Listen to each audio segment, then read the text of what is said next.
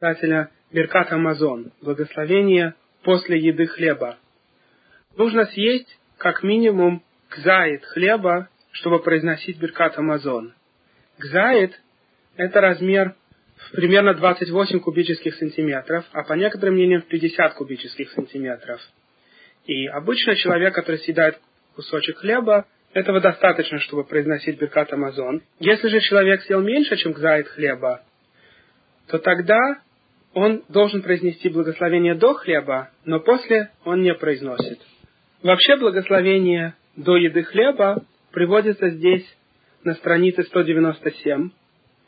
Баруха та Ашем Лакейну Мелаха Алам Амот Селеха Минарец. Благословен Всевышний, Владыка Вселенной, который выращивает хлеб из земли. И также мы моем руки перед едой хлеба. Благословим Всевышнего за заповедь мытья рук, так же как утром мы моем руки и делаем благословение. Баруха та Ашем Лакейну Мелаха Алам Ашер Кидышану Бимитсватав Вицевану Альнитилат Ядаем. Благословен Всевышний, Владыка Вселенной, который светил над своими заповедями и повелел нам мыть руки. Теперь в Сидуре Сукат Давид на странице 231 приводится благословение после еды тех видов пищи, состоящих из семи растений, которые мы только что обсуждали. То есть пяти видов злаков. Все, что не хлеб, но сделано из пяти видов злаков. Пшеница, ячменя, полбы, овса или ржи. Например, печенье, макароны. А также остальных растений, то есть винограда, граната, инжира, олив и фиников. И если вы ели пищу из этих растений и съели кизает, то есть, мы сказали, 28 кубических сантиметров, а желательно 50 кубических сантиметров, то тогда нужно благословить Всевышнего за эти виды пищи. И говорится Баруха Таашем Лакейну Мелахаолам, благословен Всевышний Владыка Вселенной, как любое благословение начинается – и потом, в зависимости от того, что вы ели, говорится, если вы ели пищу из пяти видов злаков, то есть печенье или макароны, лапшу, вы говорите «аля михия ве аля калкала». Если вы пили вино или виноградный сок, вы говорите «аля гефен ве прия гефен». Если вы ели пищу из пяти оставшихся фруктов, то есть винограда, инжира, гранатов, олив или фиников – то вы говорите аляец валь приаец. За дерево и за плоды дерева. Если вы ели и то, и другое, например, человек ел печенье, пил виноградный сок, и также поел, например, инжира или фиников, или олив, то он говорит аля михия валя калкала, валя гефен валь приагефен, валяец валь приаец. Все три варианта он упоминает. За еду, и за виноградную лозу, и за деревья и их фрукты. А потом он продолжает здесь. Вяльтину ватасаде вялерец хемдату ваурхава. И дальше продолжается на странице 232 Сукат Давид. Ширацита винхата лаватейну и так далее. Пока не доходим до слов бигдуша в тагара. И потом, если суббота мы добавляем рыцеве ахалицейну бьема шабатазе, если это Рошходыш, мы добавляем визахрейну литова бьем рошаходышазе, если это праздники, мы добавляем висамхейну бьем праздник такой-то, например, Хага Мацот, если это Песах, Хага Швуот, Хага Шмини, Хага Церет, Хазе. И потом опять же заканчиваем Киата Тову Митивла Кольвина Делиха Аля Арец и добавляем то, что мы ели. Вяля Михья Вяля Кокала, если мы ели печенье. Вяль Прия Гефен, если мы пили вино или виноградный сок. Или же Вяля Пирот, если мы ели один из пяти видов фруктов – виноград, инжир, гранаты, оливы или финики. И потом, наконец, кончается благословение Баруха Таашем, Аля Арец, и опять же добавляется то, что мы ели. Вяля Михья Кокала, если это было печенье, или, скажем, лапша, или же Вяль Приагефен, если мы пили вино или виноградный сок, или же Аля Перот, если мы ели фрукты.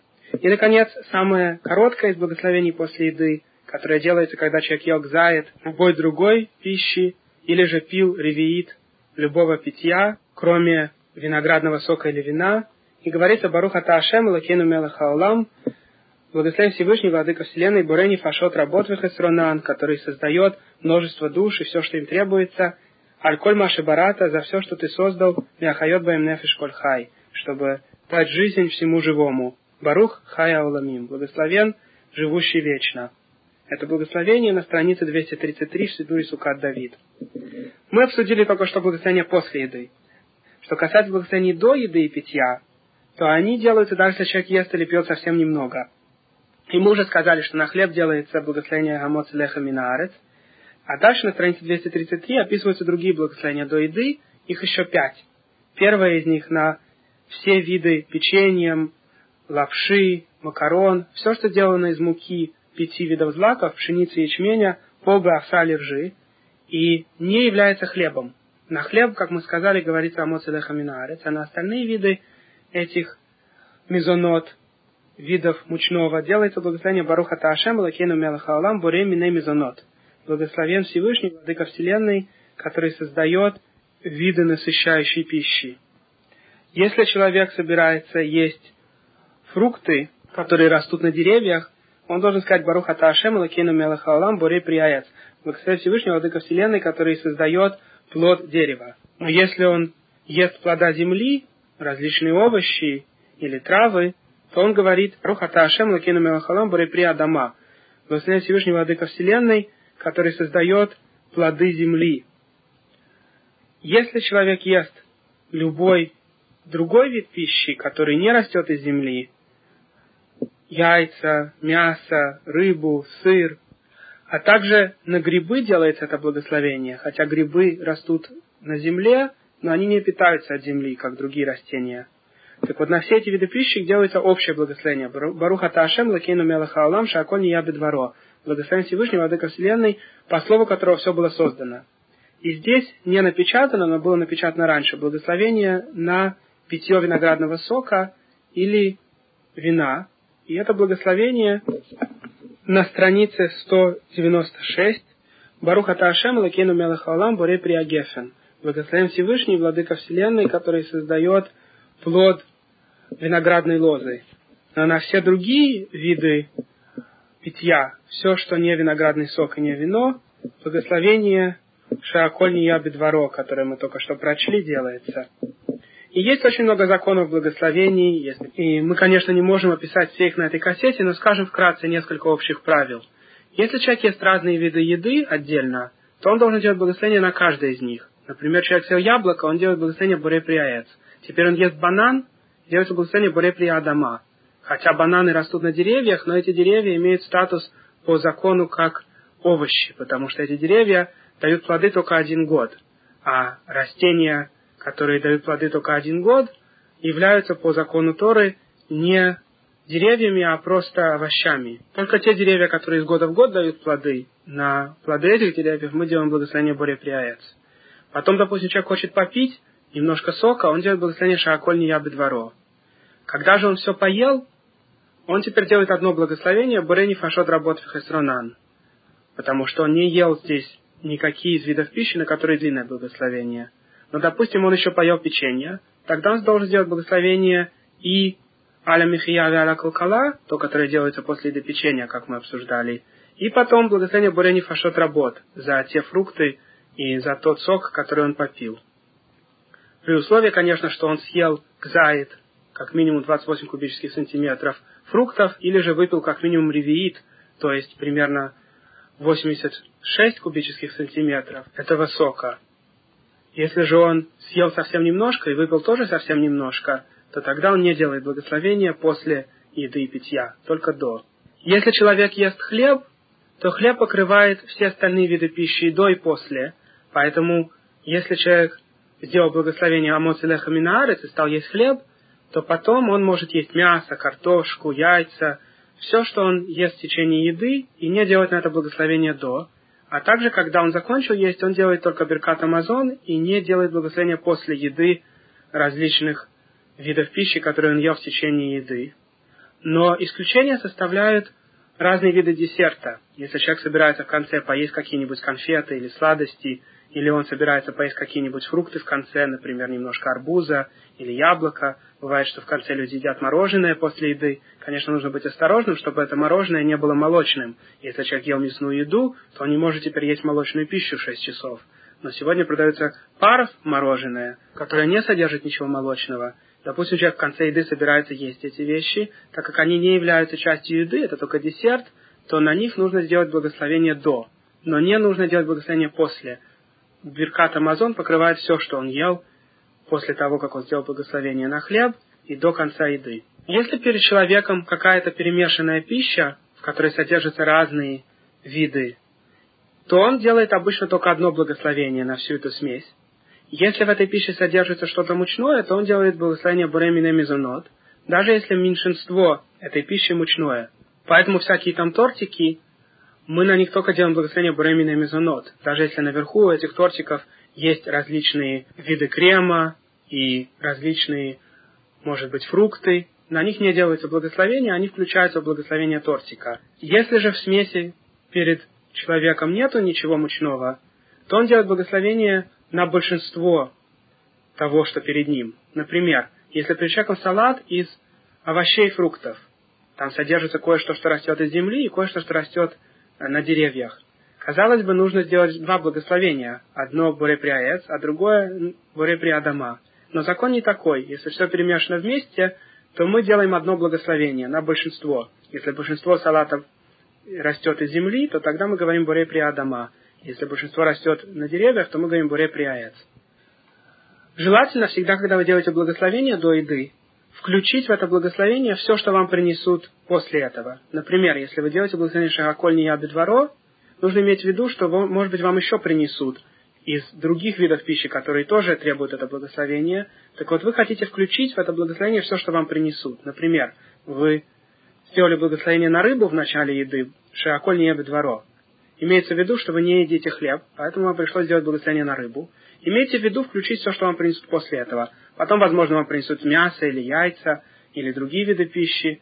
Все, что требует благословения шиаколь не дворо, вам больше не потребуется делать это благословение, потому что вы уже включили, когда первый раз делали благословение в начале еды. Также, если вы, скажем, в начале еды делаете благословение на какой-то фрукт, человек решил поесть яблоко, он сказал, Баруха Ташем, Лакину Мелахалам, Бурей Приаец, и съел кусочек яблока, нужно иметь в виду включить все остальные фрукты. Если потом ему принесут апельсины или что-то еще, что растет на деревьях, ему не придется снова делать благословение.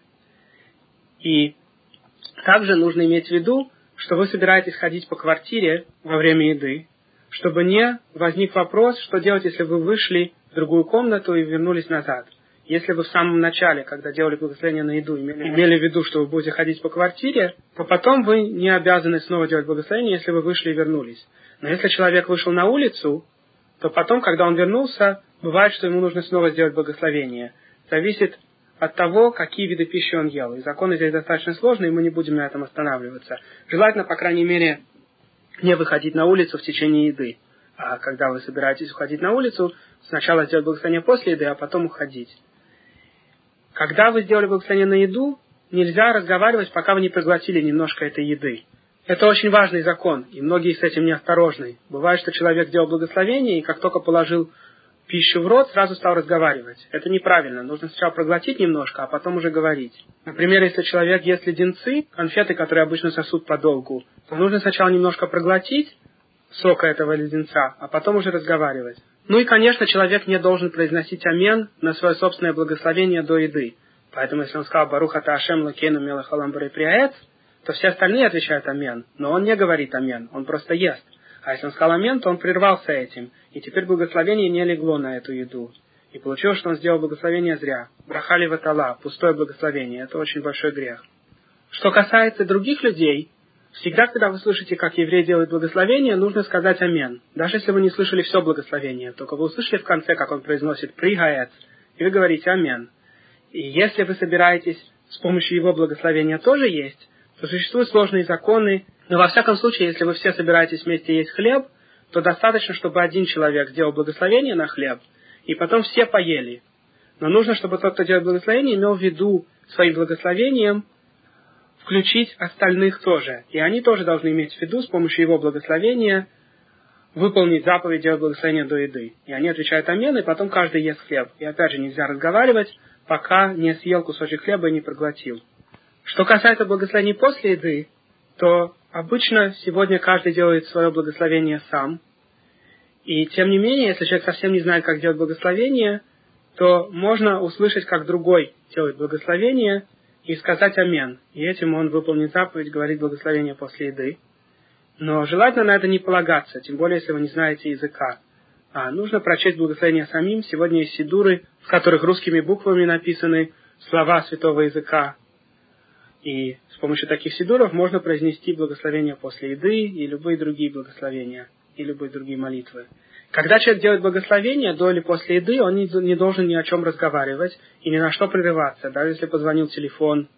И, конечно, даже когда он делает благословение после еды хлеба, которое довольно длинное, он все равно не должен прерываться. И это очень важный закон, потому что бывает, что человек думает, мне нужно только поднять трубку телефона, вдруг это какой-то важный звонок, но нельзя прерываться и нужно закончить. Но один из советов, если человек думает, что ему могут позвонить, это иметь телефон при себе, когда он делает благословение. И если кто-то позвонит, поднять трубку, но ничего не говорить. И пусть человек, который позвонил, услышит, как он произносит благословение вслух. И тогда человек, который позвонил, поймет, что вы говорите благословение после еды и подождет, пока вы закончите. И хороший совет для каждого человека иметь маленькие книжечки, где написаны благословения до и после еды, и везде эти книжечки с собой носить, чтобы если он должен будет произнести благословение, особенно длинные благословения после еды, которые обычно человек не помнит, он мог открыть одну из таких книжечек и прочесть. И также около обеденного стола желательно иметь несколько таких бенчерс, чтобы человек не забыл и сразу после еды достал одну из бенчерс и произнес нужные благословения. У нас также есть листки бумаги, где мы скопировали основные благословения до еды и также одно благословение после еды. И вы можете получить эти листки бумаги, если позвоните нам. Когда человек закончил есть, он должен произнести благословение. Но если он забыл, то тогда, постольку, поскольку он еще не голоден, он может произнести благословение. То есть, если прошло полчаса, например, и он все еще чувствует, что он не проголодался, он может произнести благословение после еды. Допустим, человек с самого начала поел совсем немножко и не насытился, Тогда у него есть 72 минуты, чтобы произнести благословение. Если он забыл произнести благословение после еды сразу, то в течение 72 минут он все еще может его произнести. А что, если человек забыл произнести благословение до еды? Если он все еще ест, то он может произнести благословение и сейчас. Например, если человек начал есть апельсин и сообразил, что он забыл сказать благословение, он может сейчас сказать «Боре приаец» и доесть остатки апельсина. Что, если человек перепутал и сказал не то благословение, которое положено? Есть сложные законы, но, во всяком случае, благословение Шагаколь Ябедваро покрывает все. Даже если человек случайно на хлеб сказал Шагаколь Ябедваро вместо Амоц Леха Минаарец, то он в результате может есть этот хлеб. Но помыть руки все равно требуется, поэтому если человек забыл помыть руки на хлеб, то он может дальше, в середине еды, пойти помыть руки и сделать благословение на мытье рук, а потом продолжить есть хлеб. Существуют законы о том, когда у вас несколько различных видов пищи, с какого из них начать делать благословение. Например, если у вас есть много фруктов, какой считается более важным, чтобы на него сделать благословение сначала и покрыть остальные? Или если у вас есть разные виды пищи, то какие благословения делать сначала, а какие в конце? И в общем порядок такой.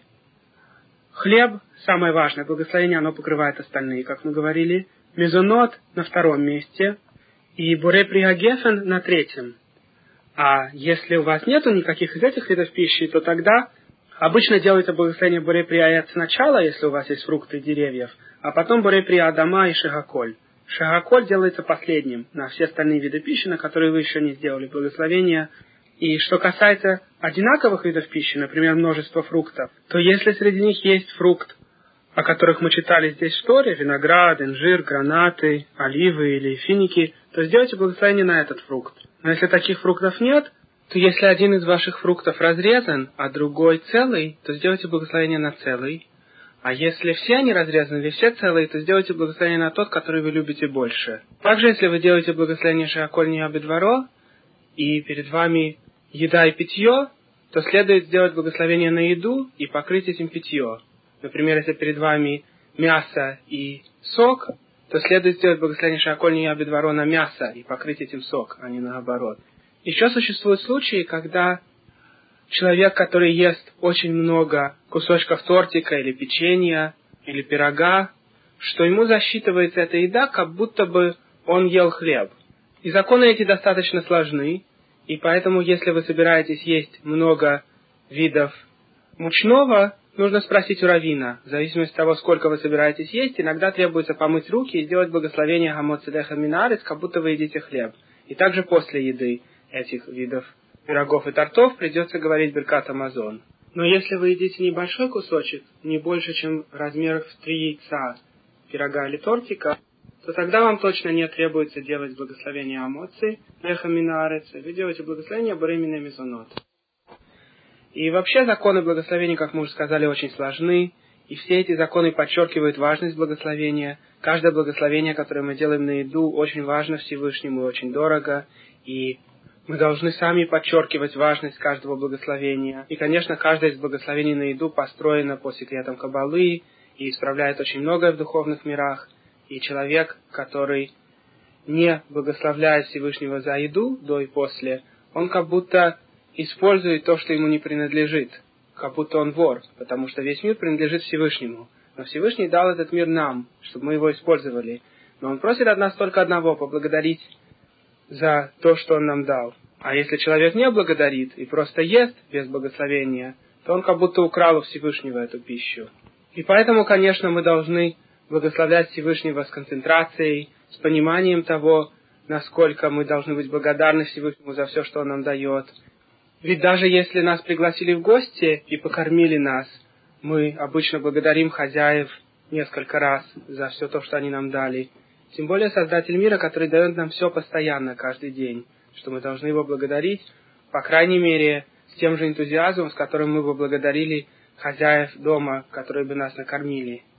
Счастлив тот, кто осторожен по отношению к каждому благословению и знает хорошо законы благословений, чтобы правильно их произносить, и никогда не произносит брахали ватала, пустое благословение, потому что люди, которые не знают, как следуют эти законы, часто в результате произносят не те благословения и не выполняют обязательства произносить благословения, как положено, до и после еды. И мы уже обсуждали на других кассетах немножко законы благословений, и, как я уже сказал, невозможно сейчас останавливаться на всем этом. Заметим только еще одну ошибку, которую часто допускают. Люди, которые моют руки перед едой, часто моют их неправильно. Нужно как следует поливать каждую руку до запястья, чтобы вода покрывала всю руку. И когда человек моет холодные руки после мороза, если он пришел, скажем, в субботу, и моет холодной водой, потому что из крана нельзя в субботу включать горячую воду, то часто вода не растекается по всей руке, а только погревает часть руки. И если так произошло, нужно вытереть руку и начать мыть снова. И поэтому нужно выливать много воды и двигать руку, пока вы льете из чашки воду, таким образом, чтобы вся рука покрылась водой. И чем больше вы используете воды, тем лучше. Вы можете потом снова наполнить чашку, когда вы вылили ее всю в первый раз на руку, вы после этого можете ее снова наполнить. И еще желательно, если вы едите любую пищу, которая мокрая от воды или от молока, сначала помыть руки, но благословение на мытье рук не делать. Получается, что мы моем руки в двух случаях перед едой. Если мы собираемся есть хлеб, или же если мы собираемся есть такие виды пищи, которые окунуты в жидкость, мокрые от жидкости, но при мытье рук перед хлебом мы делаем благословение, ашер кидшар бимитсватав цивану, а не ядаем, а перед мытьем рук для видов пищи, которые были окунуты в жидкость, мы не делаем это благословение. И мы теперь продолжаем дальше читать нашу недельную главу. И Тора описывает о том, как мы должны все время помнить, что все идет от Всевышнего. Берегись, чтобы не забыл ты Всевышнего, перестав соблюдать его заповеди, уставы и законы, которые я тебе заповедую сегодня. И ты будешь есть и насытишься, и построишь прекрасные дома, и будешь в них жить, размножится твой крупный мелкий скот, появится у тебя много серебра и золота, и всего будет множество у тебя. И тогда возгордишься ты в сердце твоем и забудешь Бога, который вывел тебя из Египта, из дома рабства. Заметьте, что Тора предсказывает, что именно в странах, где евреи будут жить богато, именно там у нас будет наибольшая возможность забыть Создателя. Всевышний по доброте своей в основном изгонял нас страны, где мы жили довольно плохо, как предсказывает сама Тора позже. Но когда мы все-таки оказывались в странах, где нам удавалось подняться на высоту, завладеть множеством богатств, то тогда нередко большинство евреев в этой стране забывало о Всевышнем. Так произошло в Западной Европе, когда примерно 200 лет назад началось реформистское движение, евреи перестали соблюдать заповеди Создателя почти полностью во всех этих странах, Германии, Франции, Италии, очень мало религиозных евреев осталось. И также произошло сейчас в Америке. Большинство евреев не соблюдают заповеди. И поэтому Тора нам говорит, что когда мы будем жить богато, у нас будет все, красивые дома, дворцы, большой счет в банке, чтобы не забывали, что все идет от Всевышнего, только Он нам все это дает. И Тора здесь описывает вкратце, как Всевышний вывел нас из Египта и вел нас по великой и страшной пустыне, и кормил нас манной, и испытывал нас таким образом. И говорит нам Тора, чтобы мы береглись и не говорили «сила моя и крепость привели мне благополучие», чтобы человек не думал, что это его собственный талант приводит ему деньги. Он может рассуждать «я толковый бизнесмен, мне удалось открыть бизнес, который приносит мне годовой доход в миллионы долларов. Я умный программист. Меня очень ценят в компании и платят мне хорошую зарплату за мою работу. Не так должен рассуждать еврей. Он должен говорить, все идет от Всевышнего. Всевышний смилостился надо мной и послал мне хорошее пропитание. Да будет благословен Всевышний. И говорит здесь Тора, помни, что это Бог дает тебе силу достичь благополучия, чтобы укрепить союз, который Он заключил с твоими отцами, так же, как Он хранит его и сегодня. И Тора снова предостерегает нас против идолопоклонства и напоминает нам, что Всевышний когда введет нас в землю Израиля, не потому ведет туда нас, что мы более праведны, чем все остальные, а потому что нации, которые населяют эту землю, очень грешны, а также потому, что Всевышний заключил союз с нашими отцами, чтобы дать эту землю их потомкам. И Моше описывает вкратце, как он получил Тору Всевышнего, находясь на горе Синай. Сорок дней, сорок ночей он не ел и не пил, и Всевышний в конце этих сорока дней дал ему специальные скрижали, две каменные плиты с написанными на них словами Всевышнего. И именно в конце этого времени, в конце сорока дней, евреи согрешили и построили золотого тельца, и Всевышний разгневался на свой народ и хотел его уничтожить. И сказал мне Бог, я вижу, что это упрямый народ. Оставь меня, я уничтожу их, сотру их имя из-под небес, а тебя сделаю народом сильнее и многочисленнее, чем они. Повернулся и спустился с горы, а гора пылала огнем, и две скрижали союза были у меня в обеих руках. Сразу увидел я, что согрешили вы перед Богом вашим, сделали вы себе тельца литого. Быстро свернули вы с дороги, которую заповедовал вам Бог. Я оставил две скрижали и бросил их из обеих рук, и разбил их перед вашими глазами.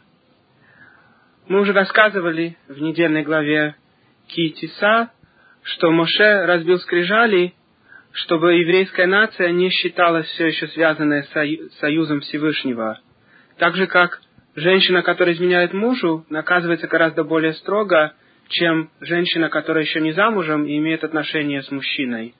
Также точно еврейская нация, как бы, если разбить союз со Всевышним, не дать им еще скрижали, то их измена, их поклонение идолу будет засчитываться, как будто они были не замужем, как будто они еще не обручены с Всевышним.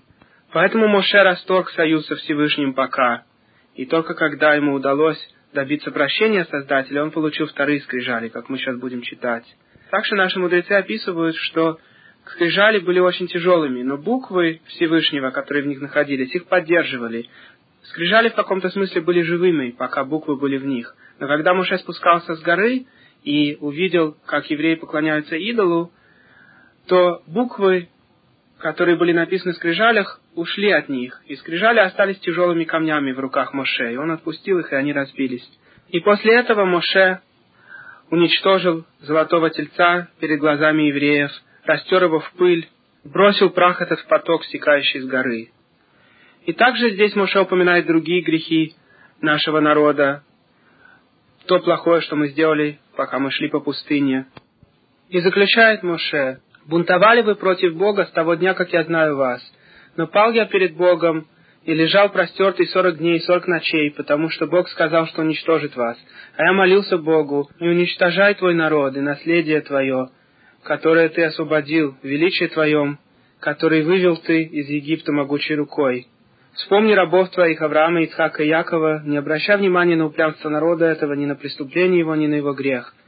Чтобы не сказала страна, из которой ты вывел нас, Бог их увел, чтобы убить в пустыне, потому что ненавидел он их и не мог привести к землю, которую обещал.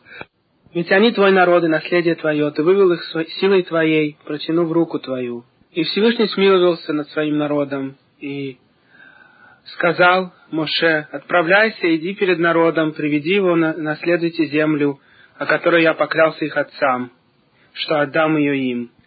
И теперь Моше говорит, а теперь, Израиль, что хочет от тебя Всевышний? Только чтобы ты боялся его, чтобы следовал по его путям и любил его, служа Богу всем сердцем и всей душой. Должен ты соблюдать все заповеди Всевышнего, установления его, которые я предписываю тебе сегодня на благо тебе. Все митвы даны нам для нашего собственного блага, как мы уже рассказывали много раз. Не Всевышнему нужно, чтобы мы одевали тфилин или носили цицит. Всевышний по милости своей дал нам прекрасные божественные заповеди, потому что все, что Всевышний хочет, чтобы мы получали Его добро, получали духовный поток от Него. И мы это добро получаем тем, что соблюдаем Его заповеди. Этим мы поворачиваемся к Нему и как бы настраиваем свою духовную антенну, чтобы принять Его прекрасный поток – так же как человек настраивает радио, чтобы принять волну радиостанции. Небеса и небеса небес, земля и все, что в ней, принадлежит Богу. Но только с праотцами твоими Бог установил связь, возлюбил Он их, и поэтому избрал вас, их потомков, среди всех народов, как это и сегодня. Так снимите преграды сердец ваших и не упрямьтесь больше. Бог надо всем Он Всевышний, и высочайшая власть. Он великий, могучий и страшный Бог. Он не делает предпочтения и не берет подкупа. Одно из объяснений этого стиха состоит в следующем. Если человек сделал много положительных заповедей, много митцв, и потом сделал грех, то положительные заповеди не подкупят Всевышнего тем, чтобы он не посмотрел на грех этого человека. Этот человек получит отдельное наказание за грех и отдельную награду за все хорошее, что он сделал – Невозможно подкупить Всевышнего. Другое дело, что существует возможность всегда раскаяться за все плохое, что человек сделал. И раскаяние стирает грех. Но, конечно, все зависит от уровня раскаяния, от того, насколько человек в действительности готов уйти от своего греха и не продолжать больше делать плохое. Высший уровень раскаяния, описывают наши мудрецы в Талмуде, это если у человека потом представилась возможность совершить точно такой же грех, но во второй раз он устоял и не совершил его.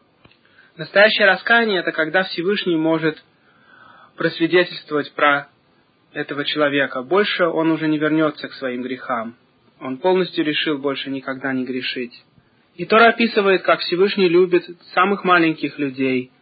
Он вершит правосудие сироте и вдове, проявляет к пришельцу любовь, дарует ему хлеб и одежду. И вы тоже должны пришельца любить, ибо вы были пришельцами в стране египетской. Бойся Всевышнего и служи Ему, и к Нему приближайся, и клянись Его именем. Он твоя слава, и Он твой Бог, который совершил для тебя все деяния эти великие и страшные, что ты видел своими глазами. Мы только что прочли, что нужно клясться именем Всевышнего. И объясняют наши мудрецы, что не имеется в виду, что каждый человек должен почаще клясться и упоминать имя Всевышнего. Хасвы шалом. Наоборот, мудрецы очень сильно предостерегают, чтобы человек не клялся вообще, потому что бывает, что он потом не соблюдает то, что он сказал, и за это наказание очень велико. Имеется в виду, что очень-очень праведный человек, как описано здесь, который боится Всевышнего и служит Ему, и приближается к Нему, такому человеку можно клясться от имени Всевышнего. Но сегодня все мы не на уровне, и поэтому наши мудрецы очень предостерегают – что даже когда человек уверен, что то, что он говорит, правда, не подкрепляйте свои слова клятвой. Может оказаться, что вы сказали не совсем правильно. Если вы после этого поклялись, что то, что вы сказали, правда, вы сломали очень страшный запрет не клясться именем Всевышнего в суе. И говорится, что вся земля тряслась, когда Всевышний сказал третью заповедь на горе Синай. Не клянись именем Всевышнего в суе. Теперь Тора описывает о милосердии Всевышнего к нашим праотцам. Твои предки ушли в Египет, и было их всего семьдесят человек. А теперь сделал Всевышний тебя многочисленным, как звезды в небе. Так люби Бога твоего и храни Его заповеди и установления и законы и заповеди. Вы должны осознать теперь, что не о ваших детях я говорю, которые не знали и не видели тот урок, который дал Всевышний своим величием, своей дланью могучей, простерев свою руку. Также знамениями и деяниями, которые совершил он в Египте с фараоном, царем египетским, его страной, и тем, что сделал с войском египетским, с конями его и колесницами, которых утопил он в водах моря, когда они вас преследовали. Уничтожил их Всевышний до сего дня, они не оправились. То, что делал он для вас в пустыне, пока вы не дошли до места этого, и что сделал он с Датаном и Авирамом, сыновьями Элиава, сына Рувена, когда среди всего Израиля развергла земля свою пасть и поглотила их вместе с их домами, шатрами и всем живым, что было с ними. Здесь Тора предписывает нам всегда помнить, что происходит от махлокет, от споров. Датан и Авирам, как мы читали в главе Корах, стали против Моше и стали с ним спорить. И они, между прочим, не раз спорили с Моше в течение наших хождений по пустыне. И кончилось дело тем, что земля открылась, и они упали прямо внутрь земли. И ничего не осталось от них и их имущества. Как важно держаться подальше от махлокет, от споров, особенно когда эти споры в синагоге. Нет большего греха почти, чем устраивать споры и ссоры и распри прямо в синагоге. Воздержитесь от этого. Даже если вы правы, а кто-то виноват, даже если вас оскорбили, даже если вам сделали что-то плохое, воздержитесь, промолчите. Таким образом, вы будете одни из тех людей, на которых держится мир, так сказано в Талмуде. Мир держится на людях, которые не поддерживают спор. Если их оскорбили или обидели, они молчат. И так, собственными глазами твоими, ты видел все великие деяния Бога, которые совершил Он. Храните же заповеданное, что я предписываю вам сегодня, чтобы вы были сильными и смогли овладеть землей, которой вы переходите, чтобы ее овладеть, и чтобы продлились ваши дни на земле, о которой Всевышний клялся вашим отцам, что даст ее им и потомкам их землю, текущую молоком и медом. Земля, в которую ты собираешься войти, чтобы овладеть ею, не как земля египетская, откуда вы вышли, где ты мог свое семя посеять, и как огород его сам поливать. Дело в том, что земля Египта орощалась главной рекой Египта, Нилом. И в основном вся растительность до сегодняшнего дня в Египте вокруг этой реки. Но говорит нам здесь Тора, что земля Израиля не такая. Земля, в которую вы входите, чтобы овладеть ею, земля гор и долин, только дождь небесный ее орошает. И поэтому земля — это постоянно под надзором Всевышнего твоего Бога. Глаза Всевышнего всегда над ней, от начала года и до конца года. Имеется в виду следующее. Когда человек больше зависит от себя, то он обычно не очень полагается на Всевышнего, к сожалению. И в земле египетской, где человек сам орошал свой огород, ему нужно было доставать воду в основном из реки, то он мог предполагать, что вряд ли Всевышний уничтожит всю реку, и, скорее всего, у меня всегда будет урожай.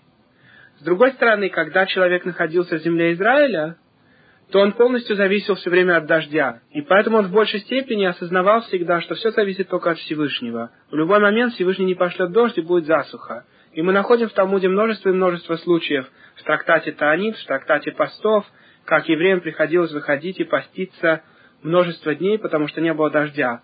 Был специальный порядок постов в земле Израиля. Если дождь не приходил в нужное время, то сначала начинали поститься большие мудрецы, а потом весь народ.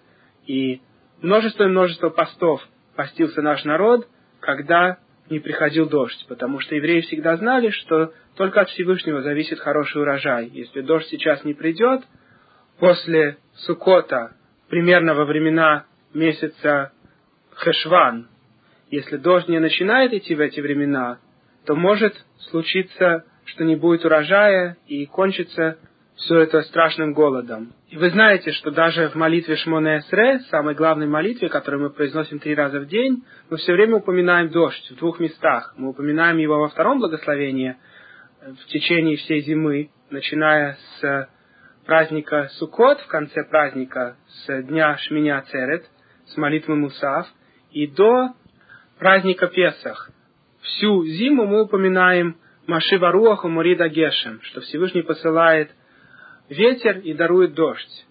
И еще мы начинаем просить за дождь в девятом благословении.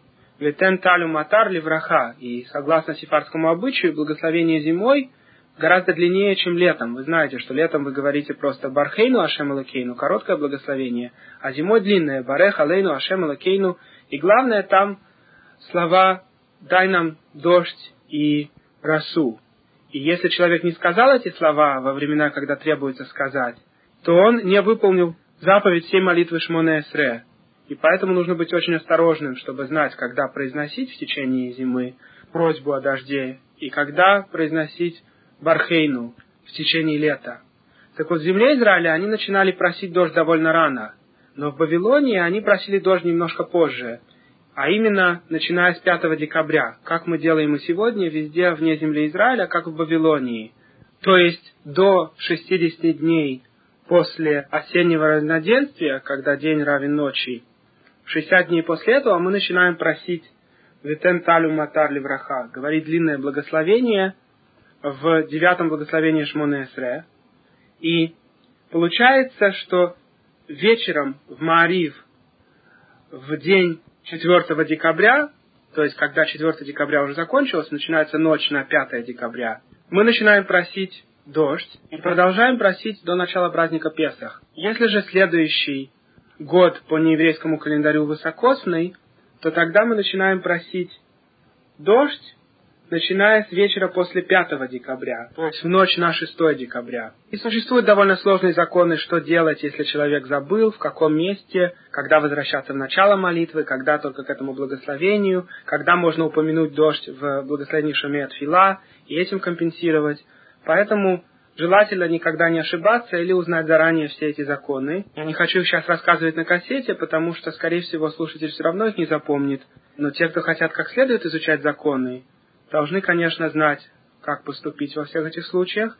И также точно, если наоборот, когда не требуется просить дождь, а он попросил, то есть если летом человек помолился и сказал Барех Алейну, и все это благословение как зимой, и попросил дождь, то его молитва тоже не засчитывается. Если он всю молитву уже закончил, ему нужно молиться заново. И, наконец, в конце этой недельной главы мы читаем тот отрывок, Вигаяем Шамуа, который мы должны читать каждый день, утром и вечером. Это часть Шма. Мы уже прошли в предыдущей недельной главе первый отрывок Шма Исраэль Ашем Лакина Ашем Ихад, то, что идет за ним. А второй отрывок Вигаяем Шамуа мы читаем в этой недельной главе. Если будете внимать моим заповедям, которые я вам сегодня предписываю, и будете любить Бога всем сердцем и всей душой, тогда я дарую осенние и весенние дожди вашей земле в нужный срок. Опять же, основное благословение ради хорошего урожая всегда было в земле Израиля дождь вовремя. Даже сегодня, когда существуют с помощью современной техники способы орошать землю, тем не менее недостаток воды приводит к серьезным проблемам в земле Израиля постоянно. И это постоянная тема, о которой беспокоятся там. Если недостаточно воды собирается в озере Кинерет и в других местах, где они собирают воду, очень часто бывают реальные проблемы с экономикой. И даже в такой развитой стране, как Америка, сегодня в Нью-Йорке, вы все знаете, есть серьезная проблема с водой. Мы также зависим от Всевышнего, как всегда. И сам мэр Нью-Йорка сказал, что они делают все, что могут, но в кавычках природа не кооперирует. Природа не помогает ему собрать воду. Конечно, никакая природа сама по себе не работает. Всевышний решил наказать наш город тем, что есть недостаток воды. Теперь в каждой компании, в каждом поезде, на каждом почти автобусе и на каждом столбу висит объявление от правительства Нью-Йорка, чтобы мы экономили воду. И стали также требовать деньги за воду. Теперь Владельцы домов платят государству деньги за воду, которую они используют, и везде стоят счетчики. Поэтому даже в нашем современном обществе вода играет огромную роль, и очень многое зависит от дождей, которые Всевышний посылает вовремя. Говорит дальше Тора, что тогда у нас будет достаточно хороший урожай, и будет также трава для скота, но берегитесь, чтобы не подалось ваше сердце искушению сойти с пути и служить идолам и поклоняться им. Тогда Божий гнев направится на вас, и замкнет он небо, и не будет дождя, и не даст земля урожая, и вы исчезнете с этой хорошей земли, которую вам Бог дает. Положите эти слова на сердце ваше и на душу, повяжите их как знак на руку вашу. Мы уже говорили, что один из четырех отрывков, которые вкладываются в тфилин, это как раз отрывок, который мы сейчас читаем. Учите ваших детей, говорите их, когда вы дома и когда вы в дороге, когда вы ложитесь и когда встаете. Здесь подсказано, что мы должны говорить этот отрывок по утрам и вечерам. И он входит в шма, как мы уже сказали. И напишите их на пергаментах, прикрепленных к дверным косякам и на ваших домов и ворот. То есть этот отрывок входит также в Мизузу. Тогда вы, ваши дети, будете долго жить на земле, которую клялся Бог вашим праотцам, что даст ее им навсегда, как небеса существуют над землей. Конечно, земля Израиля обещана нам навсегда, и Тора во многих местах говорит нам открыто, что мы получим эту землю назад в конце дней, когда мы заслужим. И это будет угодно Всевышнему, чтобы все мы вернулись к Нему, и в ближайшем будущем пришел Машиах, и тогда мы снова будем жить на своей земле и соблюдать его заповеди полностью, и также мы сможем тогда соблюдать полностью заповеди, относящиеся к земле Израиля, и подниматься от уровня к уровню, и приближаться к Всевышнему, и примкнуть к Нему. И на этом кончается наша недельная глава. Если у вас есть вопросы, пожалуйста, звоните 917-339-6518. Благословен Всевышний навеки. Амин и амин.